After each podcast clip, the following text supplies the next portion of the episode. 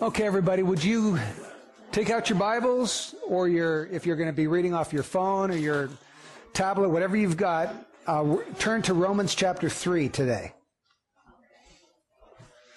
We're slowly working our way through the book of Romans, and we've come to the last paragraph of chapter 3, verses 27 to 31. And so the title of our message today is Justification Through Faith Alone.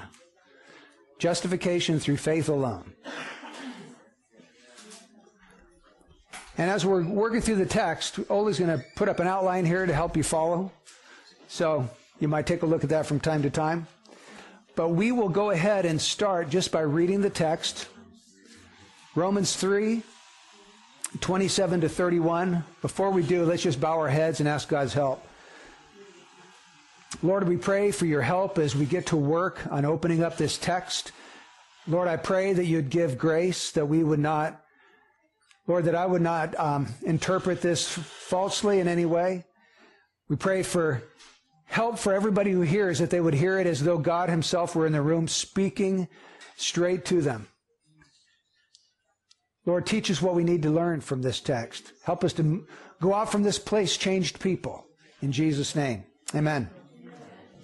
Romans 3:27. Where then is boasting? It is excluded. By what kind of law? Of works? No, but by a law of faith. For we maintain that a man is justified by faith apart from works of the law. Or is God the God of Jews only?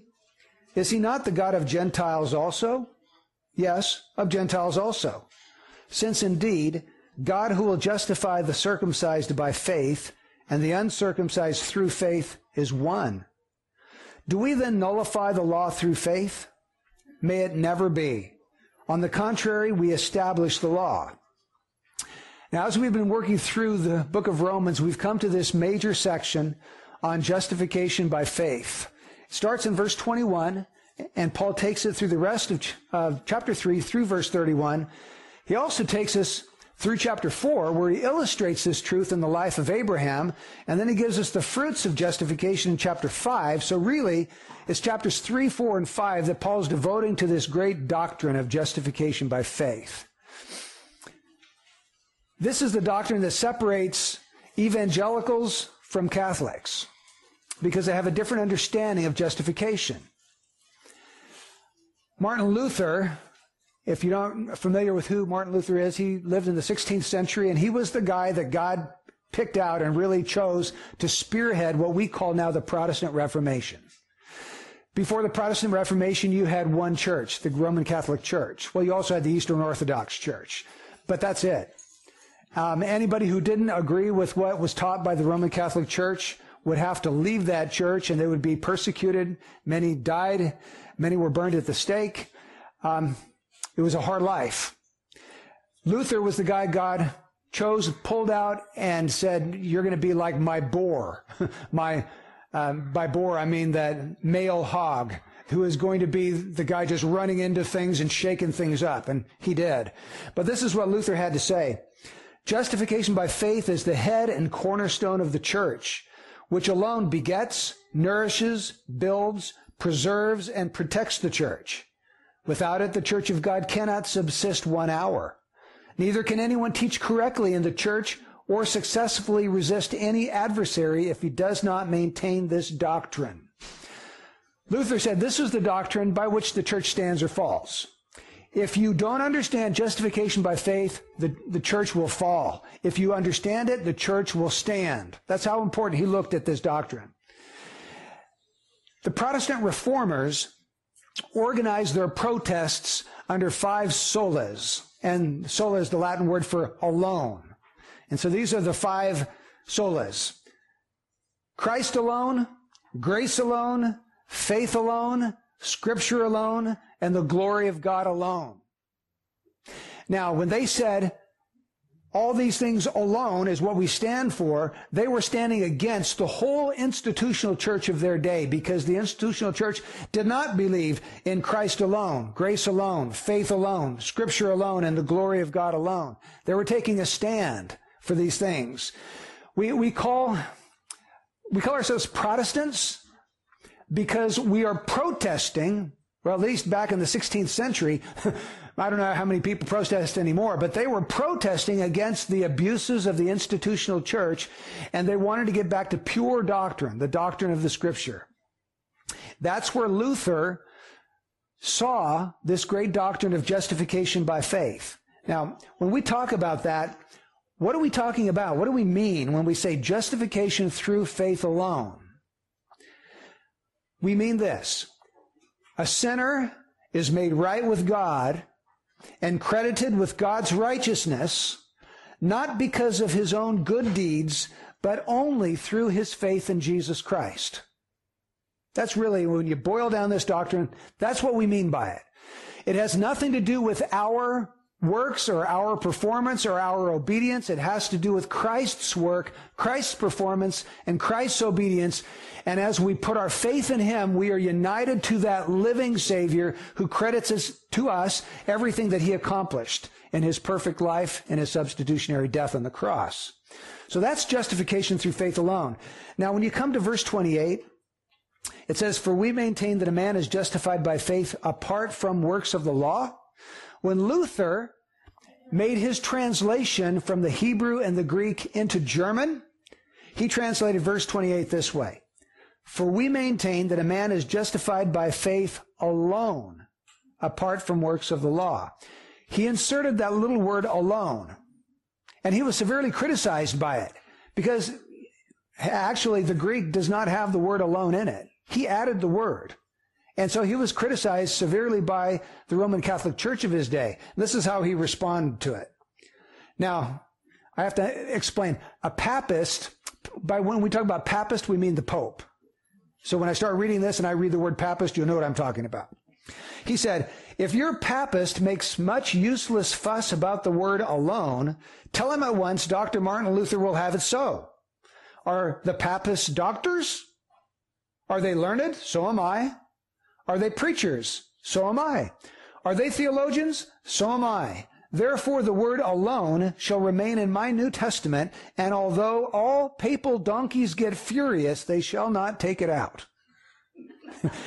That's why they called him the, the wild boar. Because um, now it is true. The word alone is not in the Greek. So when he put that word in, he was putting in a word that was not in the original language.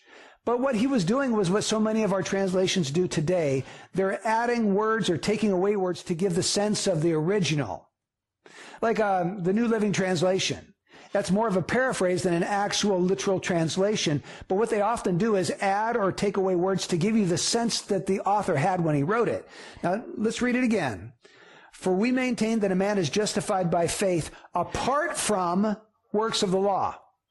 So if you're justified by faith apart from works of the law, aren't you justified by faith alone? Okay. I think he would, the, the translation that he came up with gave the correct sense of what Paul was trying to say.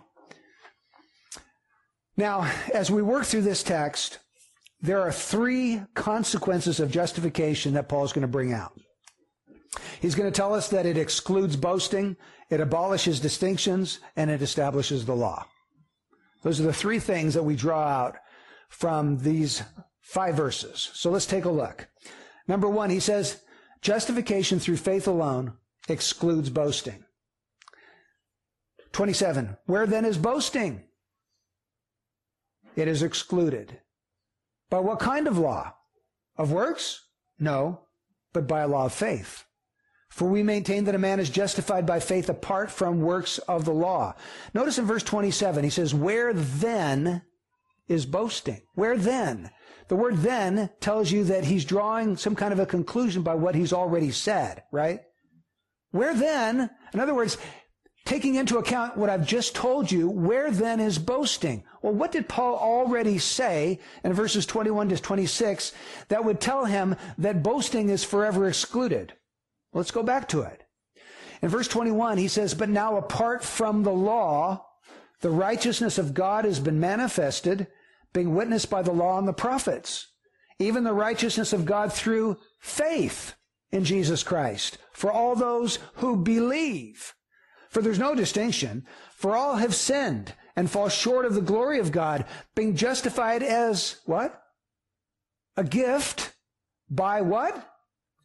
His grace through the redemption which is in Christ Jesus, whom God displayed publicly as a propitiation in his blood through faith. This was to demonstrate his righteousness because in the forbearance of God he passed over the sins previously committed for the demonstration, I say, of his righteousness at the present time, so that he would be just and the justifier of the one who has faith in Jesus. Did you see how often he's talking about faith and believing in this text? Verse 22, faith, believe. Verse 25, faith. Verse 26, faith in Jesus. What he's emphasizing is that God's justification his gift of righteousness to us came not as a result of the works of the law. It wasn't through obedience to God's law that this righteousness became ours. It was a gift God gave us through His grace, and the only thing that we did to receive this gift of righteousness was faith. We believed in Christ. We put our trust and our faith in Jesus, and at that moment, God's righteousness became ours. Now, if that's true, if your righteous standing before God had nothing to do with what you did, but only through faith in Christ, how much of the Christian life can you boast in? Nothing. Salvation is 100% God and 0% you. Now, you did believe, but even the faith that you put in Jesus Christ is a gift of God's grace. I, I, didn't plan to go into those scriptures, and we can on a different time if you want to, but there are many scriptures that tell us that even faith is the product of the work of the Spirit of God, enabling us to turn from that old life and embrace a new life. We had no, like we were just talking before about the Bible and how it was so boring and we couldn't read it. What changed? Did we just automatically just decide to change our nature and our heart one day so that the Bible was interesting and exciting? No, God did that. God changes the heart. God changes the nature so that these things come alive to us. And when he does that, faith becomes something that we uh, were able to do. So that's the summary of 21 to 26. Our salvation had nothing to do with our works, our efforts, our performance. It had to do with what God did through Jesus Christ. Now, he says in verse 20, this righteousness was apart from the law, in verse 28, he says, we maintain that a man is justified by faith apart from works of the law. If, if our justification had nothing to do with our works of the law, then how can we go around boasting about our salvation if we had nothing to do with it? That's his point. The interesting thing is that everybody really enjoys boasting in their accomplishments. Right? I mean, re- let's be honest. We, we do, I enjoy it in my, I own a window cleaning business and I, have got employees. And if I do really a job really fast, I'll get on there and I'll text all the guys and said, Hey, I was making so much an hour on this job just because I like to kind of boast a little bit. and they know it. They know it. There is a Atlanta restaurant that serves fried chicken. And out in front of this restaurant, they had a sign. And this is what it said. If the colonel had our chicken recipe, he'd be a general. So they're, they're, they're, they like to boast a little bit. and when I was a kid growing up, I would often go on and Howard Cosell would be on there interviewing Muhammad Ali. I don't know how many of you are even old enough to remember these days, but he'd be interviewing Muhammad Ali, and Muhammad Ali would always love to say, I am the greatest. I am the greatest boxer who's ever lived. He would say that all the time. He loved to boast. And if, if we were honest, there's something about that that we kind of enjoy. But the, pro- the problem with all of that is God doesn't like it when we boast. It's the whole reason God designed salvation the way he did. Because he hates boasting and he wants there to be nobody can ever boast or take credit for what he's done. That's what he tells us in Ephesians 2 8. For by grace you have been saved through faith, and that not of yourselves. It's the gift of God, not as a result of works. Why? That no one should boast. If, if salvation was a product of our works, we'd go around boasting. God knows that. So he designed a way to save us that we can't do it. I wanted to read to you from 1 Corinthians 1, 26 to 31, because Paul really lays it out there. 1 Corinthians 1, 26. He says, Consider your calling, brethren, that there were not many wise according to the flesh, not many mighty, not many noble. But God has chosen the foolish things of the world to shame the wise. And God has chosen the weak things of the world to shame the things which are strong. And the base things of the world and the despised God has chosen. The things that are not, so that he may nullify the things that are. So what's he saying here? God hasn't chosen the kind of people that we normally would think he would, like the wise and the mighty and the rich and the influential and the movers and the shakers and all those kinds of people. He hasn't chosen very many of those types of people. Instead, who did he choose? The weak, the base, um, the foolish, and the despised. Now, why would God do that? Why would he choose those kinds of people to be in his kingdom? Yeah. Look at verse 29. So that no man may boast before God. That's why he did it.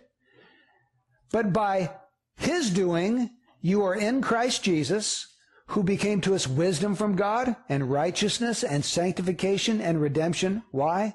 So that just as it is written, let him who boasts boast in the Lord. Now we're told in verse 29, God designed salvation so that no one could boast in themselves, and in verse 31, so that everyone who did boast would boast in him. So God hates boasting, and God has designed salvation this way. Boasting is the verbal expression of pride. And God hates pride. It's one of the deadly sins. It was the sin that took Lucifer and got him cast out of heaven because he wanted to be like the Most High God. And so he was cast out. And it'll be our undoing, brothers and sisters. We need to crush pride. We need to kill pride in our life. We, we, we ought not feed it. We ought to fight it instead. If pride reemerges in heaven, God will have to cast out of heaven anyone who exercises pride. Pride is contrary to a humble creature made in God's image. Now he goes on to say, wrote back in Romans 3, 27, by what kind of law? Of works? No, but by a law of faith. For we maintain that a man is justified by faith apart from works of the law. Now here, what Paul is doing is he's telling us that faith is that thing which causes boasting to go away forever. Faith eliminates boasting. Faith eliminates any idea of self-help or self-improvement or self-salvation. Because the nature of faith is that it looks away from itself to someone else. Right? That's what faith does. I, I don't have faith in me. That's no faith at all. True faith is I'm looking away from myself and I'm looking to Jesus Christ as the one who can save me. So if that's true, that's, that's why it eliminates boasting because I'm not looking to myself anymore. When you go and you witness and you share the gospel with people and you say, well, why do you expect to go to heaven? 99 out of 100 will start pointing to themselves. Have you ever noticed that? Well, it's because I'm a good person. It's because I try to keep the golden rule. Because I'm generous. Because I'm kind. They always use the word I. Because I, I, I, I. There's no faith in that. They, they're not demonstrating faith when they talk about themselves as the reason they're going to heaven. Faith says, it's not me. It's Christ. And my dependence and my hope and my trust is all in Him. All my eggs are in one basket. A hundred percent of my, my trust is in Him. There's not a, a lick of, cent, of trust left in myself. There's nothing left here because I, I distrust myself. I know what a sinner I am. That's why my trust is in Him alone. So Matthew Henry put it this way. Faith is a depending, self-emptying, self-denying grace and casts every crown before the throne. The one who trusts in Christ expects salvation to come from outside of himself, from above. The one who expects salvation from himself is looking within and he's looking below. Let's say you're drowning out at sea. The lifeguard swims out there and he saves you. He rescues you. When he resuscitates you and you come back to life and you, you, are aware of your conscious surroundings, do you start saying, you should have seen how great I was at letting that lifeguard save me. I mean, I, I just went limp in his arms. It was radical. You should have seen me do it. You know, we say that's ridiculous, right? No, no one brags about how they let somebody save them. But that's what it's like for us to go around boasting in anything that we do. We're just, we've, we've been saved. He gets the glory, right? He gets the glory.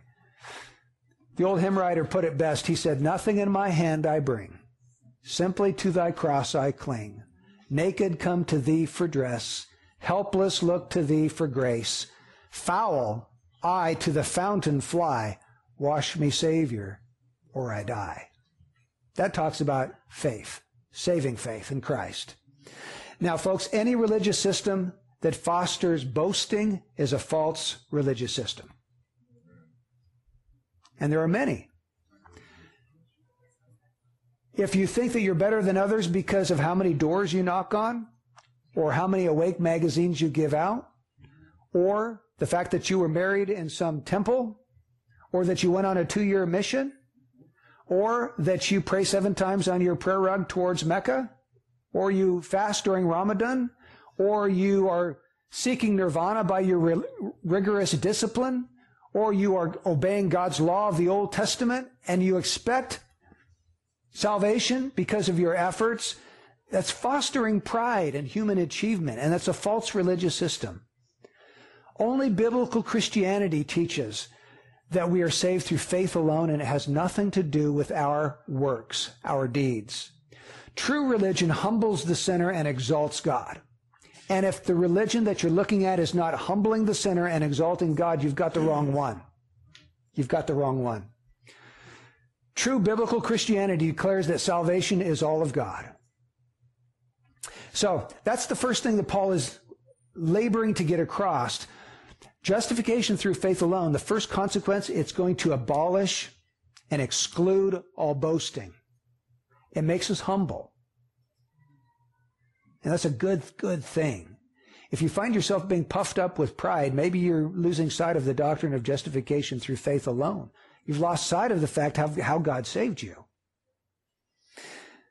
Number two, this doctrine abolishes distinctions. It abolishes distinctions. Now, that may not make sense at first, but let me help you understand this. Um, verses 29 and 30. He says, Or is God the God of Jews only?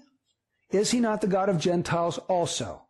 Yes, of Gentiles also. Since indeed God who will justify the circumcised by faith and the uncircumcised through faith is one. Now, what he's doing here in these verses is he's restating what he already told us in Gen- or, uh, Romans chapter 3, verse 22, where he says there, even the righteousness of God through faith in Jesus Christ for all those who believe, for there is no distinction. There's no distinction. For all have sinned and fall short of the glory of God. There's no distinction between Jew and Gentile. All Jews, all Gentiles have sinned and fallen short of the glory of God. Now he's dabbling in that again in verses 29 and 30. You see, the Jew thought that God was the God of Jews only. That's what he was talking about when Paul said back in Romans 2:17, he says, "But if you bear the name Jew and rely upon the law and boast in God." How did the Jew boast in God? He boasted that God was his God. He boasted that he had a monopoly on God. That the Jews were the only nation that God had made this covenant with. And they felt a little superior, a little proud, a little lifted up because they were God's special covenant people of the Old Testament. But here, Paul is telling us wait a minute. Well, what's the truth about all this? Is God the God of Jews only? Is he not the God of Gentiles also? Now, think this through. Some were saying yes, God is the God of Jews only. But Paul's saying no. There's only one God. He tells us that in the end of verse 30 since indeed God is one. There's only one God. So if God is the God of Jews only, then who's the God of everybody else? Is there another God? No, there's only one God. So he must be the God of Jews and of Gentiles. And if he's the God of all people, then it only makes sense that he has one way of saving all people, which is what he tells us in verse 30. That way is through faith in Christ. So, what we find here is that the gospel is the great leveler. Every person, Jew or Gentile, stands at the same level at the foot of the cross. There's no, nobody who is any more superior or better than anybody else. We're all fallen. We're all ruined. We're all undone because of our sin. And we stand condemned before God in ourselves. And it's only Christ's work that can change that fact. It's the great leveler. All of us need righteousness. The only way to have this righteousness is through faith in Christ. The Jews are no longer some kind of privileged nation. All people are sinful. All people are dead in their sins. All need a Savior, Jew and Gentile alike. And that's what Paul is telling us here in these verses. Now, let's draw out some application from this. It's unbiblical and it's wrong to see ourselves as superior to others and look down on them. And we do this in a couple of different ways that I thought of. Number one, by racism.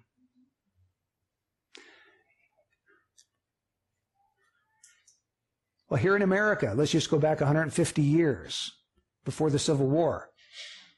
Whites really consider themselves to be superior to blacks. They even believed that the blacks had black skin because that was the mark of Cain, all the way back from Genesis chapter 4, I believe it is. Um, that it was God's curse on them. And that they were inferior, that they could not think, they were not as intelligent as whites. They couldn't do the same things the whites did. They had to be kept down and just kept to their own sphere, which was just labor, hard labor. Let's go back 75 years maybe to World War II, and we have Hitler and the Germans. And you remember how they treated the Jews. They looked at them as vermin. They looked at them as needing to be exterminated because they were an inferior race. The Germans were the superior race, the Aryan race over all others. And you can trace this through all kinds of different places. You know, it happens, it happens between all kinds of people and all kinds of nations. And brothers and sisters, it's sin. It's wrong. Because we're not superior. There is no race or nation or nationality that is any superior to any other nation. We are all made in the image of God. We're all created in His image. And if we start having this superior spirit to somebody else just because of their nationality, we're sinning against God. It's the opposite of humility. That's pride. And God hates that. Racism is what has caused much of the hatred and violence in the world today. Take away all racism and you're going to alleviate a lot of the world from the violence that we see. So that's the first way I, I thought of how this applies to us. We need to be careful. We need to be very careful of that. Now, sometimes this superior spirit manifests itself in relig- religious elitism. And what I mean by that is people who think that they belong to the only true religious group that God will accept. In other words, if you want to get to heaven, if you want to be saved, you have to join their group, whatever that is. It's an elitist spirit. That's how you can know a cult. They'll, they'll be authoritarian and they will be elitist. They will tell you that unless you join their group, their religious group, you can't be saved. This is true of the Jehovah's Witnesses. It's true of the Mormons. It's even true of other groups like um, Church of Christ. I've had I have a very good friend in the Church of Christ, and he told me that I wasn't saved because I didn't belong to his particular religious group. Um, whenever you start, I, I would just counsel you guys if you if you find yourself involved in a group that says we are the one true church, God isn't saving anybody outside this group, run. Get out of that place. More than likely, it's a cult. And, and God despises this religious elitism. We need to embrace our brothers and sisters who have been saved, who have been justified through faith alone throughout the world, no matter what nationality they are, what age they are, what uh, gender they are. They are God's people. If they've been born of His Spirit, we unite ourselves with them. They are our brothers and our sisters, and they don't have to be part of the bridge. Thank God, because we can only hold 35 people. But wouldn't it be terrible if only 35 people are going to heaven? God has got His people throughout the world, all over the place, in all kinds of denominations. Those who put their faith in Jesus Christ are saved by His blood. So we need to beware of that. Um, that, that's the first application that comes to me as I take a look at this. The second one is that there's only one way of salvation. Because he tells us in verse 30 that God will justify the circumcised by faith and the uncircumcised through faith, and that God is one. So how will God justify them? Through faith. Faith in who? In Christ.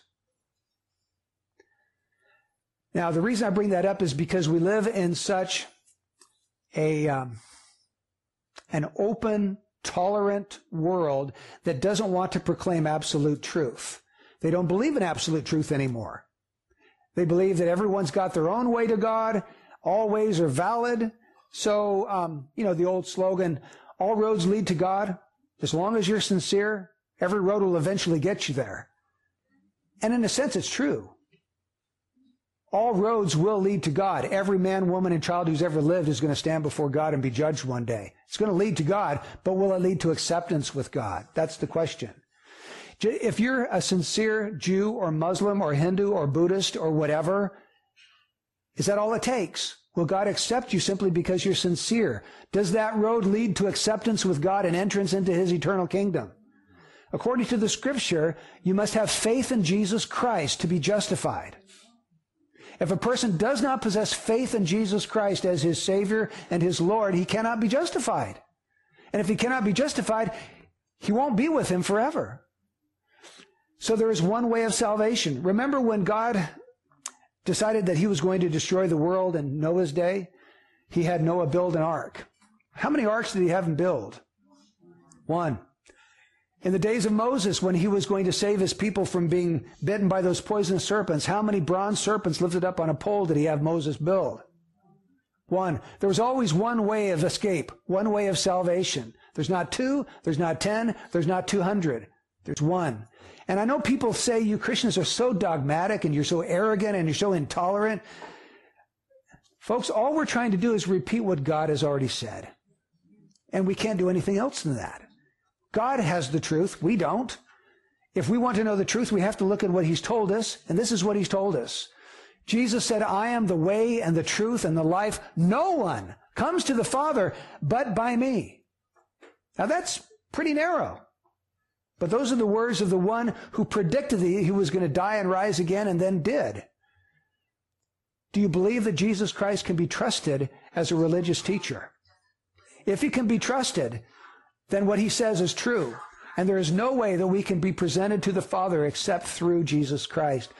That's not just what Jesus said either. It's what the apostle Peter said in the book of Acts. In chapter 4, when Peter was brought before the Sanhedrin, he said, there is salvation in no one else. For there is no other name under heaven given among men by which we must be saved. And that's why when we evangelize, we, we don't exclude evangelizing other religious people, like Muslims and Hindus and Buddhists. We take the gospel to every person. Because no matter how sincere they are, they need Christ. I mean, think about it. How, can a person, no matter how sincere they are, stand before God accepted without an atonement for a sin? There's no way. And there's only one blood atonement that will suffice. God has said it's the blood of his son. The blood of bulls and goats will never sa- satisfy God. It must be the blood of a perfect man who died in the place for guilty sinners. So it only makes sense that only a person that goes through Christ, because he's the only atonement that satisfies the wrath of God and appeases his wrath and enables God to accept us freely. It's the only way we can be reconciled. It's the only way we can obtain a perfect righteous standing is through Jesus Christ.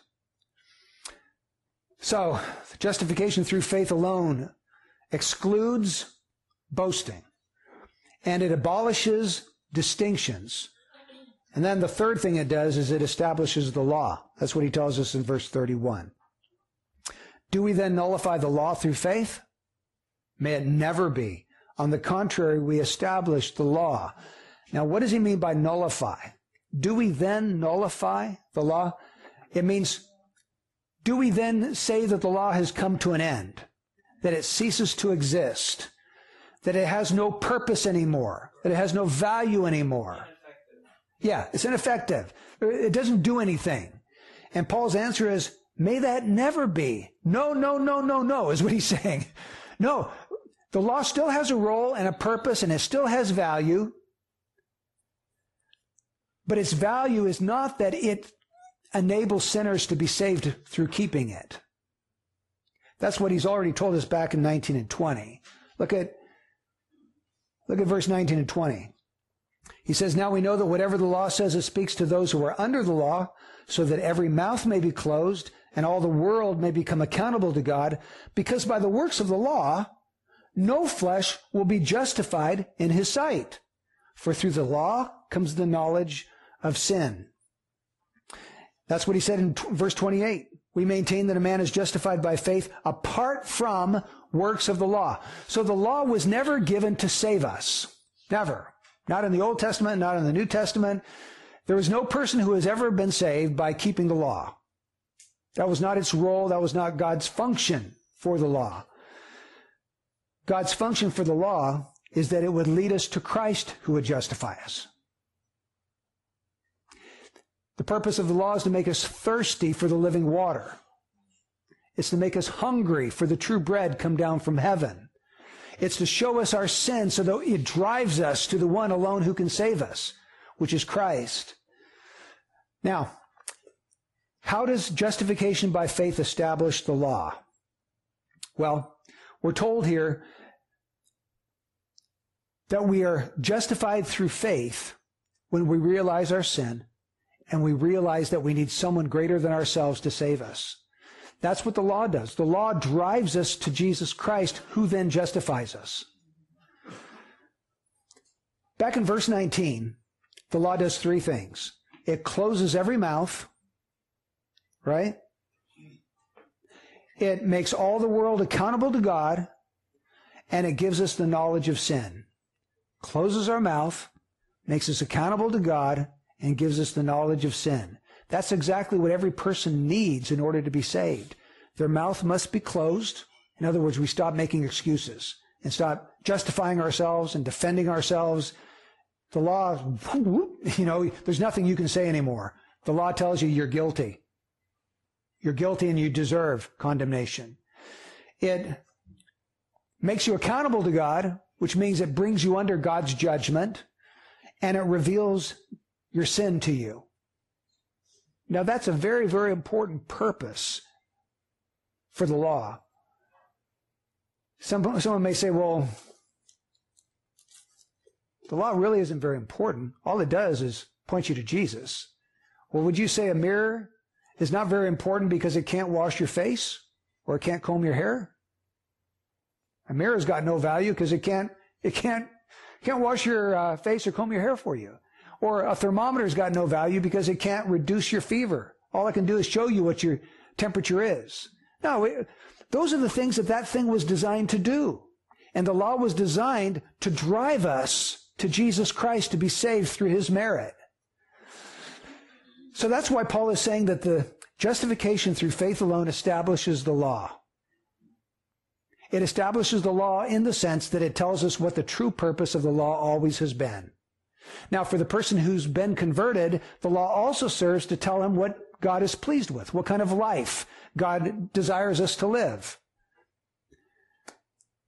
Now, let's, let's bring all this down to a conclusion. For the Christian, let me talk to two groups today. I don't know how many of you are Christians and how many of you are not, but let's assume that you have been saved. Let's just remember a couple of truths from this passage. The gospel eliminates all boasting from your life. Well, not completely all boasting. There is some boasting that you can do. And Paul tells us in Galatians 6:14, "May it never be that I would boast except in the cross of our Lord Jesus Christ, through whom the world has been crucified to me and I to the world. So there is some boasting that you are able to do. You're able to boast in the cross of Christ. Do you do that? Do you boast in that? That's what God wants. In Psalm 115, the psalmist says, Not unto us, not unto us, but to thy name give glory. In 1 Corinthians chapter 4, in verse 7, Paul says, What do you have that you have not received? And if you did receive it, why do you boast as if you had not received it? Folks, what do you have that you haven't received? Nothing. God has given to us everything that we have, especially in a spiritual sense.